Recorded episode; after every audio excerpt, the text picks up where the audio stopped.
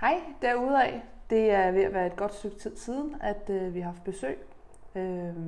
Og sidst havde jeg besøg af Mads.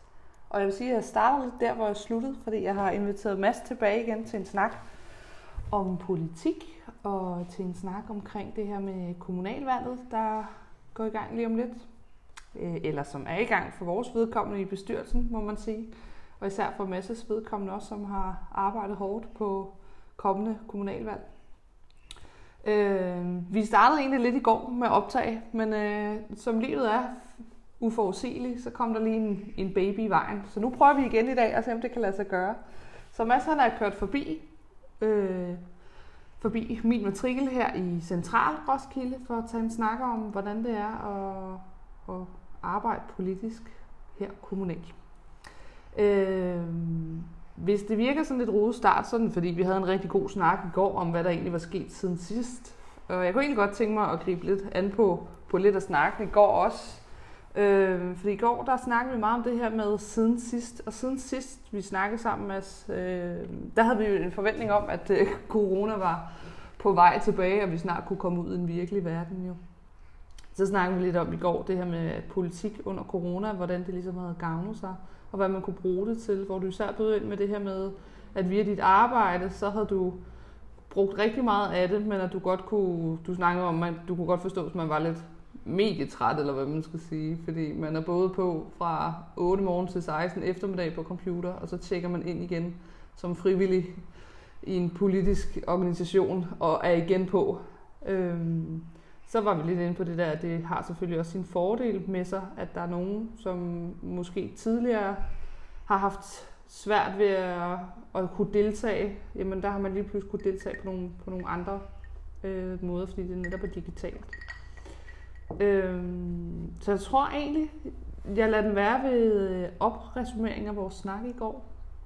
Det har taget 2 minutter, det tænker jeg egentlig okay så. Fordi så tænker jeg egentlig hellere, at jeg vil springe videre til de næste par spørgsmål, jeg har. Det er jo nemlig det, som jeg synes er allermest interessant.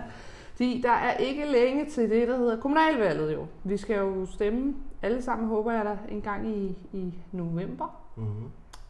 Jeg er ikke så god til datoer. Kan du huske det? En gang i november? Ja, jeg mener det 3. tirsdag. Eller 2. tirsdag i november. Ja. Jeg mener det er den 17. i år. Uden at være 100% sikker. Masser af historie og samfundsfagslærer, så det plejer at være ham, der ved hvorfor og hvordan politik har udviklet sig gennem de seneste par år. Mange år, må man jo skynde sig at sige. Så det plejer at være Mads, der er min go-to-guy, når jeg lige glemmer, hvordan er nu lige tingene, og hvorfor at de hænger sammen, som de gør. Så i hvert fald en gang i november jo, og det er jo noget, der kommer frem flere gange fra nu af til november. Og så regner vi med en kæmpe sejr. Det er i hvert fald vores plan. Så vi håber jo, at jer, der lytter med derude, at I har lyst til at støtte op omkring det jo. Og hvis I undrer over, hvem jeg egentlig er, så er jeg jo, som sagt, Sianne, som også er en del af bestyrelsen i SF, og også har stillet op på listen i år. Og Mads, som også er en del af bestyrelsen, som også har stillet op i år. Men altså, jeg er ved nogenlunde jævnaldrende. Mads har klart den fordel, at han har været politisk aktiv, like forever, tror jeg. Og det er først ved at være mine interesseområder, der kommer i spil fra nu af og fremadrettet. Så det er jeg jo glad for. Et dejligt supplement i hvert fald for mig. Mm. Men Mads, vi nærmer os lige så stille, at der kommer det der kommunalvalg, corona eller ej, må man sige. Man kan jo være kæk allerede og spørge, om er du klar til kommunalvalget, der kommer lige om lidt? Nej, det vil jeg ikke sige. Der er jo så mange ting, jeg gerne vil have, jeg har styr på inden. Og sige, ligesom så mange andre, så har corona jo lagt forskellige forhindringer i vejen i løbet af år. Og som du også selv var inde på før, så er det frivilligt arbejde. Så derfor så kan man lave en liste, man gerne vil nå af ting, men privatliv og ens professionelle arbejde kommer nogle gange i vejen. Jeg skal blandt andet skifte arbejdsplads her til august. Og den proces, der kom ind der, tog selvfølgelig noget tid. Så igen, så er det frivilligt. Det gør, at organisationen fungerer på en anden måde. Det er en mere flad, horisontal organisation, end man måske ville se professionelt. Så i forhold til at forvalte kandidatbilleder og forvalte forskellige merchandise og reklameprodukter osv., som man jo har som en del af en politisk valgkamp, jamen så så skal der flere hoveder ind over, og alle skal høres, ikke? Og det gør vi i hvert fald i SF Roskilde, også fordi vi har den her partiliste, som vi har, men også fordi det er det, der er vores tradition. Jeg tror, vi vil gøre det selv, hvis vi kører til sideordnet. Så derfor så er der nogle ting, jeg håber på, jeg får løst i løbet af den her uge. Ser du det som en fordel, at vi er måske mere fælles om at tage de her valg, end når man kører med hele showet selv, og selv har ansvaret for det? Nu talte vi jo om i går, at jeg også har en uddannelse, som gør, at jeg faktisk også har uddannelse i, hvordan man laver netværksstyring. Også i frivilligt arbejde. Og det gør jo også, at du godt ved, du kan ikke, du bør ikke, du skal ikke lave det der med en damptrumle, fordi altså, medmindre du er et eller andet meget specielt topstyret parti, hvor alle godt kan lide, at der er en, der bestemmer det hele, og de hellere vil lege soldater, end at være folk, der bliver hørt, jamen for at have en organisation, der fungerer, så kræver det jo, at du er inkluderende, at du rækker ud, og du er opmærksom. Det er det, jeg er i hvert fald meget mere opmærksom på, at jeg ikke kan alt, og heller ikke skal kunne alt. Det er jo lettere at være praktisk, hvis man kunne det hele. Ja, men altså, vi har et stort oplag af valgplakater, for at nævne et godt eksempel, ikke? Det var aldrig nogensinde kunne hænge op alene. Så når man det ikke, før man skal pille den ned igen? Nej, det gør man ikke. Og man skal have fri 3 uger, ja. Både før og efter. Ja. Nej, det går ikke. Men derudover, så er der jo sådan noget som, at altså... Men kan det ikke noget af det der fællesskab? Altså, er det ikke også lidt det? Jo, men altså, fordi du får flere vinkler på, og der er nogle gange, hvor den tanke, du har tænkt, den er jo ikke nødvendigvis den ideelle til at starte med, men du gennem samtalen, så får du nogle idéer på bordet, som er stærkere end det, du havde lavet alene. Mm. Det var også derfor teamsarbejde, også professionelt, som regel er stærkere end det, at, altså... Sådan noget cooperative learning i teams. Ja, ja, lige præcis. Og det er jo også, altså... Ja, godt lærerbegreb, du lige syngede ind der. Men altså, vi skal jo ikke alle sammen være Einstein eller et eller andet i den dur, vel? Altså, sådan fungerer det ikke, når det er sådan noget her. Også fordi, at valgmateriale for eksempel, det skal rette sig mod forskellige vælgergrupper, forskellige aldersgrupper, forskellige bydele. Det skal jo helst gerne ramme nogenlunde bredt i ens vælgerskare, og der er det godt at være flere om og snakke om det, ikke? Fordi ja, man bliver i hvert fald lige pludselig opmærksom på, det synes jeg i hvert fald her i Roskilde, fordi der er så mange forskellige, altså Roskilde Kommune er stor, og der er mange forskellige bydele eller mindre byer, og man kan, det kan jeg i hvert fald, man kan godt lige blive lidt blind på der, hvor man er i sit nærmiljø. Ja. Så for mig har det i hvert fald givet enormt meget det der med at mødes med andre, der bor andre steder i byen, og ligesom kan sige, men herude oplever vi faktisk det værende sådan her. Altså så man kan bidrage til hinanden, og også lidt udfordre hinanden, fordi man kan godt blive, selv lokalt, blive lidt privilegieblind. Ja. Altså, hvor det er sådan lidt, der er der masser af cykelstier, ja, bevares, men flytter du bare 5 kilometer længere ud fra byen, så er der altså lukket, og... Eller der mangler en cykelsti, der lige fører det sidste stykke hen til en hovedvej, eller... Ja, som lige pludselig er altså ret relevant, fordi det potentielt kan være farligt, kan man sige, også i takt med, at der er så mange biler, og vi kører hurtigere og hurtigere, kan man sige, ikke også? Så på den måde, så synes jeg, det er klart, at det fællesskab, vi har i det, giver rigtig, rigtig god mening til det i hvert fald. Bliver man egentlig nogensinde klar til et valg, tænker jeg? Altså, nu har du været i felten i mange år, jo. Ja, jeg må måske lige sige, at nu får du mig til at lyde, som om, at jeg har været med. Jeg har taget et hiatus på 6 år, jeg også fortalte om sidst, tror jeg. Så jeg har jo kun været politisk aktiv fra 7 og til 14, og så holdt jeg de her 6 års pause politisk aktiv igen sidste år. Ja, du er stadig mere end mig, kan du sige. Jeg har selvfølgelig været lidt mere, end du har. Men altså nej, man bliver aldrig 100% klar, fordi så hvis du er 100% klar, så kommer valget ikke på det tidspunkt, du regner med. Nej. Altså det er jo så et folketingsvalg, ikke? Eller så bliver man også lidt blind på sig selv, tænker jeg. Det næste er jo også, at et kommunalvalg, der sidder du faktisk... Altså du kan planlægge, at du tager hen på Torvåg. Du kan planlægge, at du tager det ene, det andet, det tredje sted hen. Men du kan ikke planlægge, hvornår du lige pludselig bliver ringet op. Det er jo så ikke mig, der tager sig af det. Det er vores formand Anne, man skal ringe til. Ikke? Men vi kan jo ikke styre, hvornår Roskilde Lærerforening for eksempel synes, de måske skal lave et eller andet event for spidskandidaterne, eller for noget tilsvarende, eller hvornår der er valgflæsk i Vindinge, eller høstfesten i Viby for eksempel falder traditionelt på et bestemt tidspunkt. Mm. Men der kan jo altid komme forandringer, som du ikke kan styre. Hvornår gymnasierne for eksempel synes, de skal holde deres valgdebatter, eller hvad de finder på.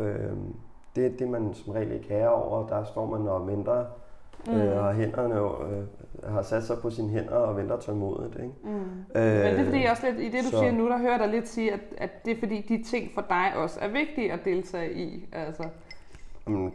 Du kan ikke i et hvert,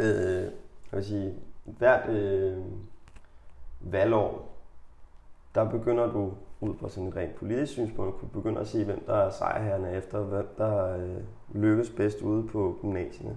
Mm. Fordi den drivkraft, de elever og studerende tager med, for den sættes også ude på nogle af de højere uddannelser, eller videre uddannelser, ude på teknisk skole, eller ude på universitetet.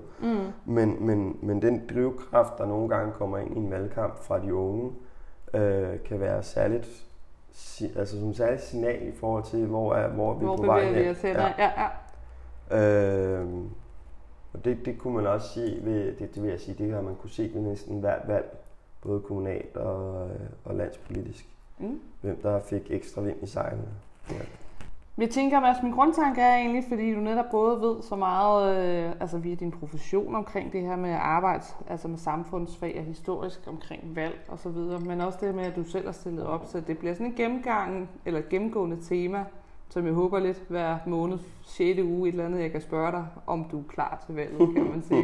Så det bliver jo også sådan helt op til sekundet før nærmest, nå Mads, er du så klar til det valg, der kommer? Altså, fordi jeg kunne godt tænke mig at følge den der proportion i det, altså, og se, men hvor er det dine tanker sådan arbejder hen imod? Og måske endda også efter at sige, nå, wow, den her forløsning, noget vi så bliver klar, eller hvor end vi hen er, ikke også? Så, ja. Så nu parkerer jeg egentlig lige der, fordi den kan man altid tage op igen. Og så kommer man sådan til at tænke lidt, fordi det er altid sådan nogle brandpunkter, man jo er interesseret i, når man stiller op i politik, for man kan jo ikke brænde for det hele. Man kan ikke være interesseret i alt.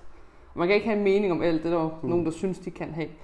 Så jeg tænker lidt på den der, nu arbejder jeg jo selv med børn, og hvor man tit har den der, hvad vil du tage med ud, hvis du kommer ud på en øde ø?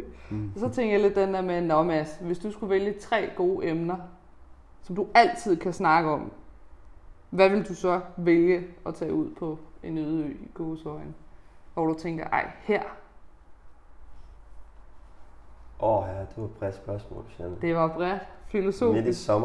Midt i sommervarmen. Altså, jeg har sådan en, for mig, der er det jo altid det der, altså, det er jo, altså, børn og unge i trivsel, det er jo altid sådan en, som fylder for mig, jeg altid kan snakke ind i. Ja, men jeg vil sige, jeg blev også her tidligere på året, blev interviewet op til Roskilde Avis, der kører den her serie med forskellige kandidater.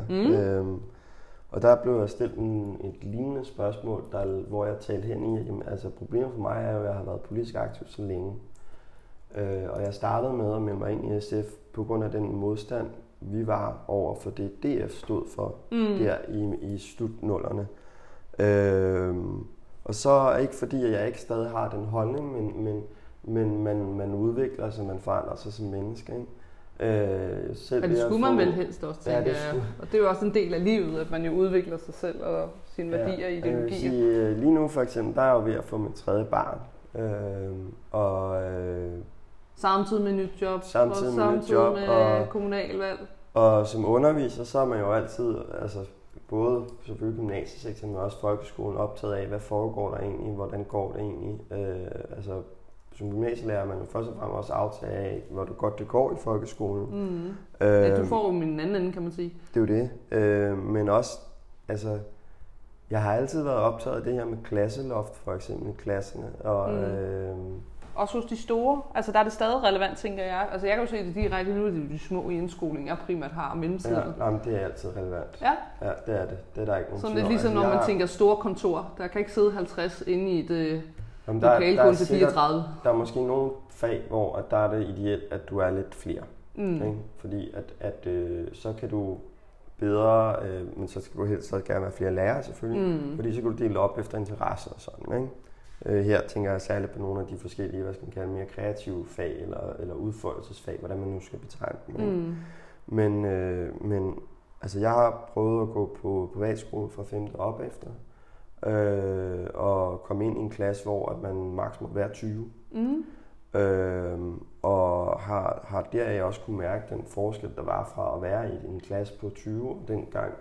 På den folkeskole, jeg gik på, der var overgangene som regel kun på 24-25, så kom der nogle rigtig store år. Nogle år senere, og kæmpe klasser jo, som vi blev vant til senere, ikke? Men den der forskel fra at være 25 til at være 20, den kunne jeg virkelig mærke. Og vil til enhver tid sige, at jamen, altså, der er også en kæmpe stor forskel fra at være, fra at være 28 til 26. Også i de ældste klasser, fordi at ja, så har du godt nok gået der i mange år efterhånden, og skulle du ikke kunne det, du, men nej. Og jeg vil sige, det er både i forhold til dem, der er de bedste i klassen, de får mindre læretid til at kunne få den ekstra udfordring. Ja, men altså, jeg var for eksempel skidegod til matematik, og selv med 20 elever i klassen, så var det kun en enkelt gang i 7. at der var tid og overskud til at udfordre mig og nogle af de andre, der var pænt dygtige, ikke? Og det gjorde egentlig faktisk også lige den klasse, jeg gik i, at jeg på nogle måder måske kom bagud i forhold til, hvad jeg kunne have været, i forhold til at være forberedt på det, man mødte, der mødte en i gymnasiet, ikke? Jamen, det kan jeg sagtens synes, fordi nu er selv, det er så bare dansk, altså, og der fik jeg bare stukket endnu en litteraturbog i hånden, og så kunne jeg bare bruge samme analysemodel, altså hvor sådan, at ja, okay, her går ud, altså, det bliver jo ikke klogere af, det er jo bare det samme, man så laver, ikke også? Rugbrødsarbejde kan også noget, men det er ikke altid, der er så meget udvikling i det, hvis ikke der bliver fuldt op på. Jeg kunne indgå lige i går, der snakkede vi også om det her med, altså trivsel. Det er også i takt med det her med klasserum, og hvor mange elever der skal være, hvor du bød ind med det her omkring trivsel, at trivsel flytter sig over hele livet, kan man jo sige. Altså, at trivsel er jo ikke kun noget, som du også lidt er inde på nu, det er jo ikke kun noget, vi skal snakke om i skolen, altså i folkeskolen, det er jo noget, som du også nævner nu her, det er jo noget, der faktisk flytter sig med ind i gymnasiet, og som du også især ser, når du arbejder med de unge. Og især det her med VUC jo, altså, hvor det stadig er vigtigt at snakke trivsel ind i, altså, at der er nogen, der har været ude i livet og prøvet nogle ting, men er gået tilbage til skolen igen, og stadig skal motiveres af en motiverende underviser, der står og tror på dem individuelt, hvor det er. Det er et større behov på VUC, end det er på gymnasiet. Og det er også fordi, at det er 1 år, 2 år som regel. Nogle gange kan det godt være flere år, men du har svært ved at skabe den der klasserumskultur, fordi du har dem så kort tid. Kortere tid, ja. Og folk kommer fra mange flere forskellige steder i livet, kan have meget store forskellige behov i forhold til skolens sociale, hvad skal man sige, det man ligger socialt i en skole. Så hvis vi lige skal vende tilbage til det med 3 gode emner, du altid kan snakke om på en øde ø, der var det noget med, altså måske trivsel. Nu sagde du selv tidligere, at jeg er samfundsfag historielærer. Det er rigtigt. Ja. Så noget med noget trivsel og hvis du åbnede min mobiltelefon, Sianne. Det var godt nok ikke den her lånemobil. Men så vil der være en fan, der hedder historie, og så er der en, der hedder samfundsfag 2020, samfundsfag 2019, samfundsfag 2021. Og indenunder den, der ligger der 10 forskellige mapper med 10 forskellige emner, fordi jeg løbende tilføjer artikler, jeg finder og falder over. Jeg kan tale om erindringshistorie, jeg kan tale om international politik, både historisk og nu osv. Og det for mig vil det være meget svært at begrænse mig til at sige, det er det her, de 3 ting. Yeah. Men hvis jeg skulle sige lige nu, det jeg brænder for, der er rigtig meget omkring transportsektoren, fordi at der har været de her store forlig, som påvirker os ekstremt meget lokalt. Ja, det må man sige. Og hvad vi får ud af der på sigt, men også fordi, at jeg til stadighed holder fast på at sige, at Sjælland har stadigvæk vi risikerer at blive en transportkorridor, hvis ikke vi får tilkæmpet os nogle forskellige ting og sager. Både i Roskilde Kommune, men også Sjælland generelt. Og der har været en tendens for, at Sjællands politikere, både regionalt, kommunalt og Folketinget, i mine øjne har en tendens til at kæmpe for meget by til by og for lidt sammen som store kreds og regioner. Ikke? Og der må man sige, også kommunerne, altså det vil være, at der er nogle ting, vi kunne gøre, vi kunne kæmpe for, som vil gøre det bedre for hele Sjælland i forhold til for eksempel pendling til København med det offentlige.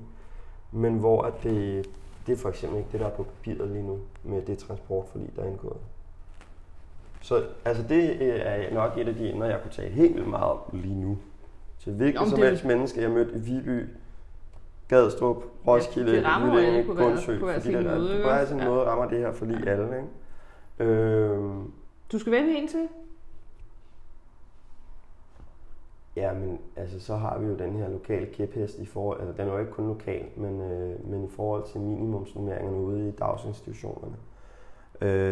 Og der er der noget, hvor vi virkelig skal holde øje med, at der bliver forvaltet, de her midler bliver forvaltet på en måde, vi synes er overensstemmelse med formålet. Oprindeligt så lagde KL ud til, at 20% af midlerne skulle gå til administration og toiletter. Og man siger meget om, at flere medarbejdere skal selvfølgelig også være gode toiletforhold og passende antal osv. Men de penge skulle gå, i mine øjne, ubeskåret til at sikre flere hænder. Og så må kommunerne finde de ekstra penge, der skal til for at sikre administration toilet og toilet. Ja. Hvis det er det, der er behovet, ikke? Ja. Men det er jo 3 gode emner, så nu sætter jeg punktum der. For ellers så snakker du, det siger du selv. Ja. Jeg tænkte egentlig på et andet spørgsmål, som jeg egentlig også har funderet lidt, eller rumsteret lidt op i mit hoved. Det var også det der med, netop når du er samfundsfagslærer og underviser og interesseret i politik og det her. Det er omkring det her politik og digitale, altså medier, altså versus de gamle papiraviser, som man jo tidligere arbejdede meget i. Altså man ser mere og mere, at både læserbrev og så videre, det er jo flyttet sig fra, hvad skal man sige, fra aviserne til, det er gået mere digitalt, både via blogspots og videoer, og ja, selv aviserne er jo online nu efterhånden. Så hvordan ser du, hvis man skal sætte det over for hinanden, og er det en fordel kun at arbejde med digitale medier, eller hvem går man glip af, eller hvad man skal sige, hvis man kun vælger det ene frem for det andet? Jeg vil måske sige nærmere, at hvis du vælger udelukkende at bruge digitale medier, risikerer du at ramme på en måde, hvor folk ikke taler om dig med hinanden. Det er ikke noget, hvor jeg har specielt viden om, ikke fordi jeg har læst noget forskning eller sådan. Nej. Men umiddelbart så tror jeg bare, at hvis du gerne vil have, at du som kandidat eller parti bliver talt om som fænomen, udover bare på de sociale medier og så videre, så skal du i den lokale avis. Du skal op og hænge i lygtepælene, og du skal ud på andre traditionelle trykte medier. Flyers, ned og stå på de lokale markeder, stationer med videre. Så det er mere det der med ligesom at inkludere sig i det lokale samfund, kan man sige, både via den lokale avis og de lokale aktiviteter. Der mangler fra de sociale medier og nye medier, og hvad vi ellers skal kalde dem, til den dybe tallerken, men vi glemmer nogle gange.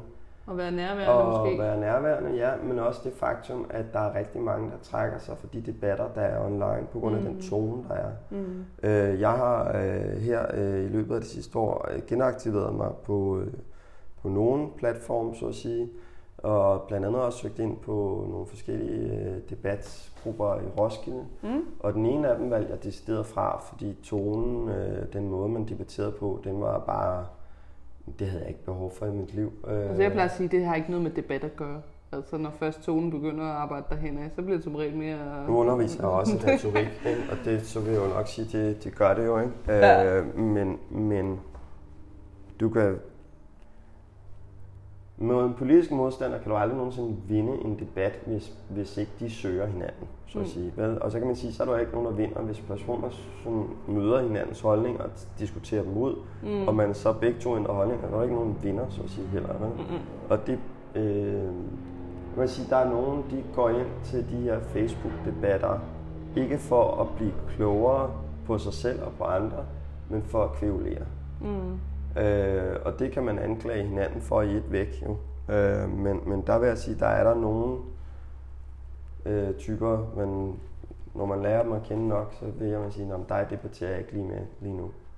Sige, der er altid emner, jeg er altid til enhver tid vil gå ind og sige, nu stopper du. Og det der, det er bare ikke rigtigt, og hvis du vil tage den her, så tager vi den.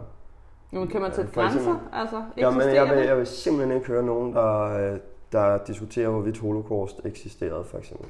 Det vil jeg også sige. Ja, nej, men det møder du altså i dag, og som historielærer, der er det bare en måde, hvor man må sige, at vores fag bare bliver ved med at være relevant, ja, må man det sige. Man må også sige, det kan også være, at du møder folk, der benægter forskellige dele af folkemordene i ex-Jugoslavien eller andre steder i verden på grund af den nationale kulturelle arv, de selv bærer sig med. Mm. Eller på grund af deres politiske ståsted eller lignende. Folk, der ser sort-hvid på Israel-Palæstina-konflikten, for eksempel. Det, nej.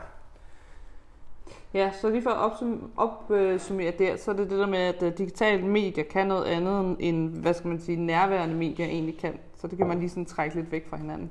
Jeg kunne egentlig godt tænke mig, for allerede nu er det næsten gået en halv time efterhånden, Mads. Og det er jo det, der er fantastisk. Du kan jo snakke herfra til dommedag, apropos de andre nævnte ting. Jeg kunne egentlig godt tænke mig at vide, hvis du selv skulle sådan pege lidt på, hvem appellerer du egentlig mest til at vælge? Altså ikke som sådan, hvorfor skal man vælge dig, Mads, men altså, hvem tænker du sådan, altså... Tænker du, man skal vælge dig, fordi man er lige så gammel som dig, eller skal man tænke, jeg vælger sgu Mads, fordi han går ind for de her ting, eller hvordan tænker du? At altså, jeg ser mig jo som rød-grøn helt ind i blodet. Altså, nu er årene selvfølgelig blå, som de altid er, men altså, hvis du brænder for, at du tager biodiversitet og klimaforandringerne og miljøforandringer seriøst, og at vi gør ting med det kommunalt, så er jeg en, man bør stemme på. Mm. Hvis du samtidig brænder for, at vi skal gøre noget ved både de brede sociale vilkår, blandt andet undervisning i daginstitutionerne, men også for handicappede og for socialt udsatte skal have gode vilkår i vores kommune, så er jeg igen en sikker kandidat. Og det er jo også, altså, når vi har KKR-møder, så er det jo ikke én ting, jeg taler om. Jeg taler om det hele. Det er det. Til den opmærksomme lytter af KKR, det er vores kommunalgruppe i SF Roskilde. Ja, og der kan vi snakke om mange ting også jo. Det gør vi. Mm. Det er jo også i sagens natur. Ja. Men nej, og så er jo også, altså der er nogen, de kan godt lide den der meget konfrontatoriske kampivrige, der begynder nærmest at skrige i debatterne. Den type er jeg ikke. Nej. Du er nærværende, du er interesseret.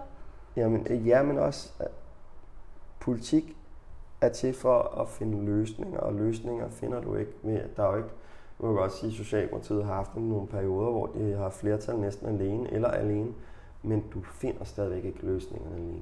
Det er rigtigt. Jeg vil sætte dig punktum der, Mads, fordi som den kære lytter ikke lige kan høre, men jeg har en lille en, jeg skal ind og se til nemlig. Det var lige kort en halv time omkring Mads og hans politiske tanker omkring det her med at være lokalpolitiker og hvorfor man egentlig skal interessere sig for Mads. Jeg håber lidt, at vi de næste par måneder kan følge dig og se, hvordan det går politisk, eller om du ender med at hive dig selv lidt i håret og tænke, hvad er det nu, det her skal blive til? Men, jeg ved godt, hvad det skal blive til. Ja, det tænker jeg nemlig også. Jeg ved i hvert fald godt, hvor vi skal hen af Mads, og det ønsker jeg da i hvert fald. Jeg vil ikke engang sige alt held og lykke, jo, for jeg har jo en forventning, kan man sige. Nu er vi jo i samme parti, så selvfølgelig så skal vi nok nå i mål med det. Så tak, fordi du kom forbi endnu en gang, og jeg er glad for, at du gider være med på lejen her med min lidt skøre podcast omkring, jamen, hvad vil det egentlig sige at være politiker lokalt. Mm. Og til jer derude, tak fordi I lytter med. Det er interessant, og I må altid gerne byde ind, hvis der er nogle spørgsmål, I har til nogle af vores kandidater. Så vil jeg meget gerne tage med videre. Vi snakkes ved. Hej!